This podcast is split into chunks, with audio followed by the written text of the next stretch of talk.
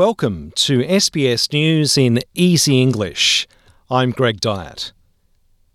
The federal government has passed its climate change bill through the House of Representatives 89 votes to 55.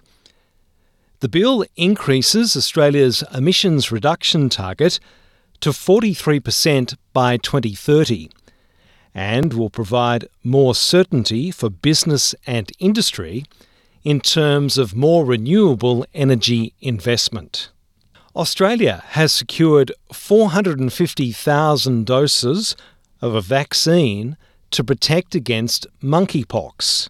There are currently 58 cases of monkeypox in Australia, and the majority of the people got infected while overseas. Federal Agriculture Minister Murray Watt, says the government is establishing a new task force to prepare for a potential foot and mouth disease outbreak from Indonesia.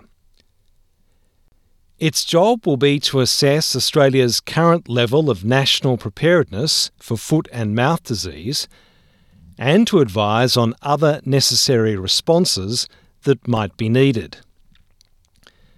The task force will be made up of officials from the Defence and Border Force, as well as Animal Health Australia. A two day summit on water safety is underway, focusing on finding stronger ways to promote water safety messaging to people from multicultural and diverse backgrounds. The Chief Executive of Surf Lifesaving Australia, Justin Scarr, says resources and targeted information is available. And it's really important for people to educate themselves ahead of the summer season. So, water safety organisations have uh, lifted their game in, in recent years. We've certainly transitioned from translating materials into other languages to working actively with community members to, to build and design campaigns, whether that's in local languages but also in uh, culturally appropriate ways.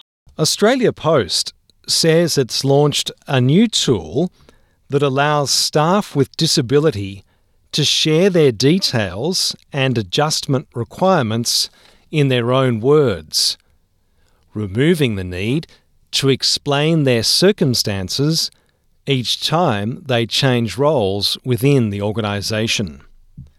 The new Workplace Adjustment Passport builds on its commitment to inclusivity and supporting the more than 2,000 team members who identify as having disability. New figures released by the New South Wales Bureau of Crime Statistics and Research show an increase in the number of Indigenous adults in custody across the state's prisons. In June 2022, there were 12,336 adults in custody across the state. That's 1,000 fewer than three years ago, prior to the pandemic.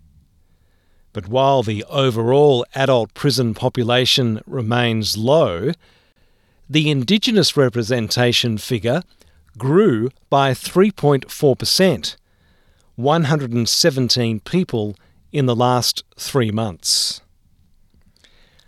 A former Ambulance Victoria executive is suing her former employer. She says Ambulance Victoria is a toxic workplace and she was not allowed to have a successful career due to systemic discrimination. Tracy Tobias alleges she was denied the same benefits and conditions as her male counterparts.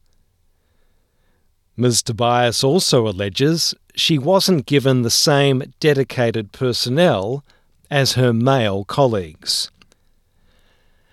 Ambulance Victoria says it's not appropriate to comment as the matter is before the courts. Australian boxing champion Johnny Famechon has died at the age of 77. He was Australia's third boxing world champion. He was Australia's third boxing world champion, and his most memorable victory was his world title win against Jose Legra in London in 1969. I'm Greg Dyett, and that's SBS News in Easy English.